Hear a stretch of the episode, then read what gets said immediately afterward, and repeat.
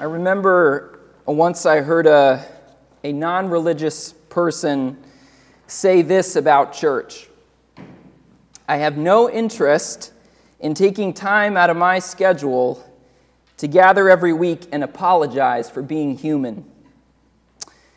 And that line has always stuck with me.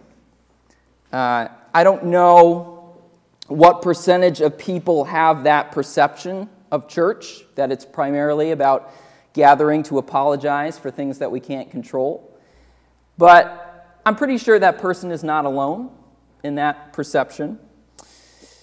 Now, church, of course, if it's being done right, should be about a lot more than apologizing to God, right? It should be about celebrating God's goodness and His mercy. It should be about mobilizing together to meet the needs of a hurting world. It should be about connecting with our Creator. It should be about uh, meaningful community. It should be about healing, spiritual healing, emotional healing. Um, and it should be about learning how to be fully alive. But part of church should be about acknowledging sin, confessing sin, and repenting from sin. And in fact, if we don't worry about sin at all, then that whole list of things that I just gave, we won't be able to do, right? And Ash Wednesday is all about that. Ash Wednesday is probably the day on the Christian calendar when someone could most accuse the church of being about apologizing for being human. Uh, because Ash Wednesday is a day for recognizing our sinfulness. It's a day for confession, for repentance, and it's a day that's supposed to initiate a time of reflection uh, and confession in between uh, now and Easter. And it's supposed to uh, prepare us for Easter through this uh, season of self denial. But it's not accurate to call it a time for apologizing for being human. Uh, that's really a terrible way of understanding confession. Because when we confess our sins, we are not confessing our humanity, we're confessing our inhumanity. The story of creation in Genesis tells us that God made us to be his image bearers. Human beings are given this special dignity of being God's image bearers, which means that God has made us to be like little mirrors that reflect something about who He is to the rest of creation. Uh, we're called to be caretakers over the earth. To be truly human, as God intends, is to be His ambassador in the world. It's to be someone who loves, someone who serves, someone who blesses, somebody who exercises creativity and increases peace in the world. That's what true humanity is. And sin is whenever we fall short of that holy calling that God has for us. So, the purpose of confessing sin is not to beat ourselves up for being human. The purpose of confessing is actually to become more human. It's to become more of what a human being is meant to be an image bearer of God. Jesus taught that recognizing and confessing our sin is a foundational part of a healthy relationship with God. In Luke chapter 18, Jesus said, Two men went up to the temple to pray, one a Pharisee and the other a tax collector. The Pharisee stood up and prayed about himself God, I thank you, I am not like other men, robbers, evildoers, adulterers, or even like this tax collector. I fast twice a week and give a tenth of all I get. But the tax collector stood at a distance. He would not even look up to heaven, but beat his breast and said, God, have mercy on me, a sinner. I tell you that this man, rather than the other, went home justified before God. What Jesus is saying here is that God loves a humble heart. A healthy relationship with God requires humility. That's the foundation upon which a healthy relationship with God rests. This recognition that we need his mercy.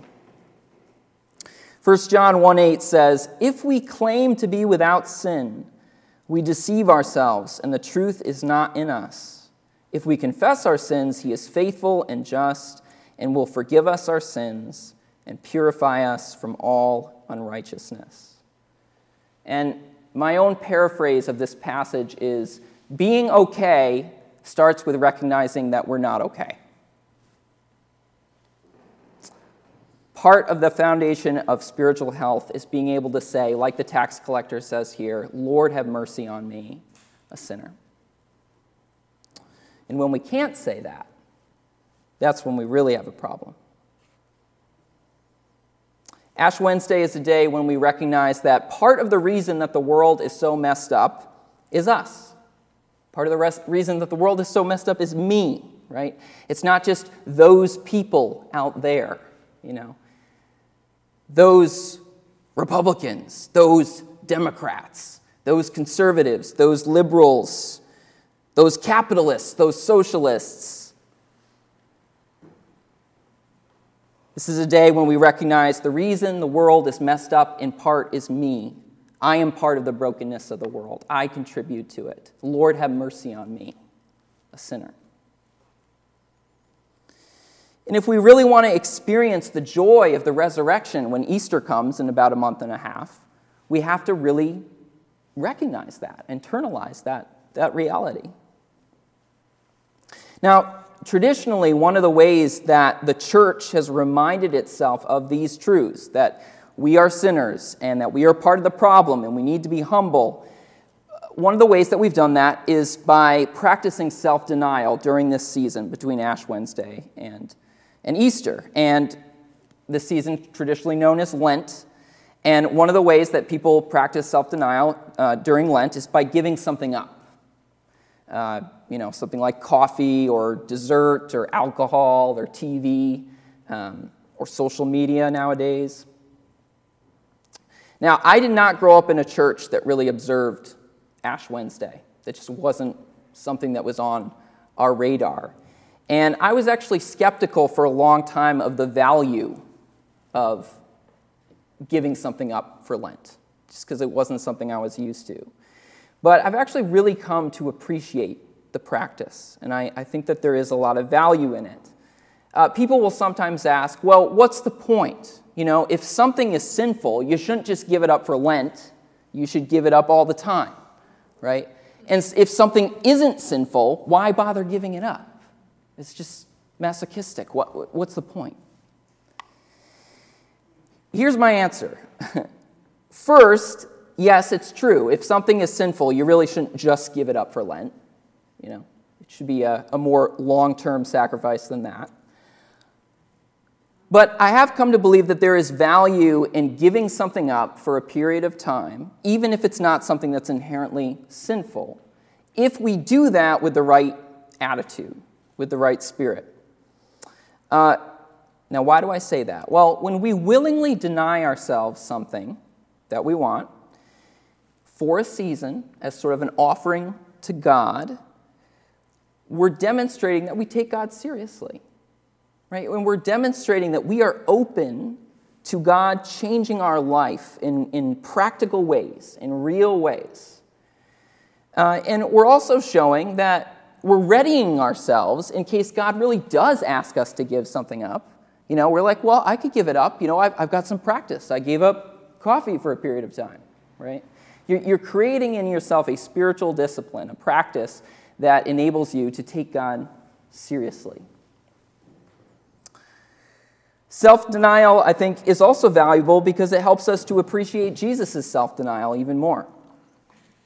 Jesus gave up so much for our sake. You know, when he, when he took on a human body, he emptied himself of so many divine privileges. He gave up the comfort of, of heaven, and eventually he gave up his life on the cross. No one has ever given, him, given uh, up so much as Jesus did. And so when we willingly give up something for him, then it can help us to appreciate how much he gave up. And it shows how seriously we take uh, what Jesus did for us. So I do think there's some value just in the act of the self denial itself, if it's done with the right, right attitude. Um, if it's done with the right attitude, it trains us to take God seriously and to appreciate what Christ has done. But there is also value in denying ourselves certain things for a period of time for other reasons. So, for example, if you deny yourself certain things, you will suddenly have more free time, you know? Podcasts, music, social media. And then you can take that time and use it for more prayer, uh, for Bible reading, for something that helps you to connect with God uh, more than you already are. And then there's other things that we can give up coffee, soda, alcohol. If you give up those things, now you've got more money than you did before, right? And then you can take that money and you can redirect it to a worthy cause, like, you know, helping people in need or a missionary or something like that. So I do really encourage all of us to think about, pray about is there something that I can give up for the next 40 days um, for these reasons? But I also encourage you to remember a line from the passage that we read for invocation. If you are thinking about doing this, this is something to keep in mind. Joel uh, chapter 2, uh, verse 12 said, Rend your heart and not your garments. Rend your heart and not your garments. Now, what does that mean? Well, in those days, if you wanted to express uh, mourning, sorrow over your sin, repentance, it was common to tear your clothes. Uh, but here God says, rend your heart, not your garments, right? In other words, God cares a lot more about the attitude of your heart than whether you're engaging in a religious ritual or custom. Rending your garments, that's a religious custom. It's a, it was a ritual. God cares a lot more about the attitude of the heart of the person who is doing that than whether or not they're actually tearing their clothes, right? So if you give something up for Lent just because, you know, that's what people do, or you felt like I pressured you into it, or because it gives you some sense of religious pride, or because you feel like you're earning God's approval and He's going to like you more if you do it, then that's all pointless, right? That is rending your garment, but not your heart. What God really wants is not the religious ritual, but our whole selves. Uh, sometimes rituals can help us to give God our whole selves. Ideally, that is what they do. Uh, but sometimes, when they just become hollow traditions, they no longer serve their purpose. If giving something up for Lent helps you to give God more of your whole self, go for it. Uh, but if it's just a way of checking off a box on a list that's titled Things I Need to Do to Get God Off My Back, then it's pointless. That's rending your garment, not your heart. So, we've talked about the importance of confessing tonight, about being serious about our sin, acknowledging it. And so, that's what we're going to do together right now. Uh, I have a, a prayer uh, to lead us in, and there's a few opportunities. You'll see on the screen, it will say all, and that's where you guys uh, will hopefully affirm what has been read. So, again, I invite us all to stand. Uh, this, is, this is a prayer of confession that I think is helpful in getting us to recognize all the ways that we contribute to the brokenness in the world. All right.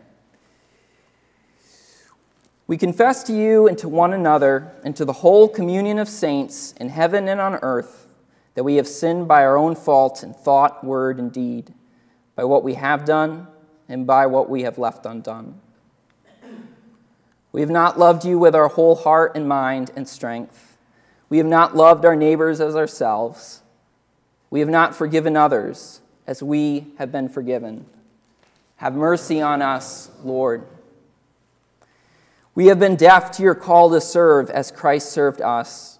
We have not been true to the mind of Christ. We have grieved your Holy Spirit. Have mercy on us, Lord. We confess to you, Lord, all our past unfaithfulness, the pride, hypocrisy, and impatience of our lives. We confess to you, Lord. Our self indulgent appetites and ways, and our exploitation of other people, we confess to you, Lord. Our anger at our own frustration and our envy of those more fortunate than ourselves, we confess to you, Lord. Our intemperate love of worldly goods and comforts, and our dishonesty in daily life and work, we confess to you, Lord. Our negligence in prayer and worship, and our failure to commend the faith that is in us, we confess to you, Lord. Accept our repentance, Lord, for the wrong things we have done, for our blindness to human need and suffering and our indifference to injustice and cruelty. Accept our repentance, Lord. For, our, for all false judgments, for uncharitable thoughts toward our neighbors, and for our prejudice and contempt toward those who differ from us, accept our repentance, Lord. For our waste and pollution of your creation, and our lack of concern for those who come after us, accept our repentance, Lord. Restore us, good Lord. Let your anger depart from us. Favorably hear us, for your mercy is great. Accomplish in us the work of your salvation, that we may show forth your glory in the world. By the cross and passion of your Son, our Lord, bring us with all your saints to the joy of his resurrection. Amen.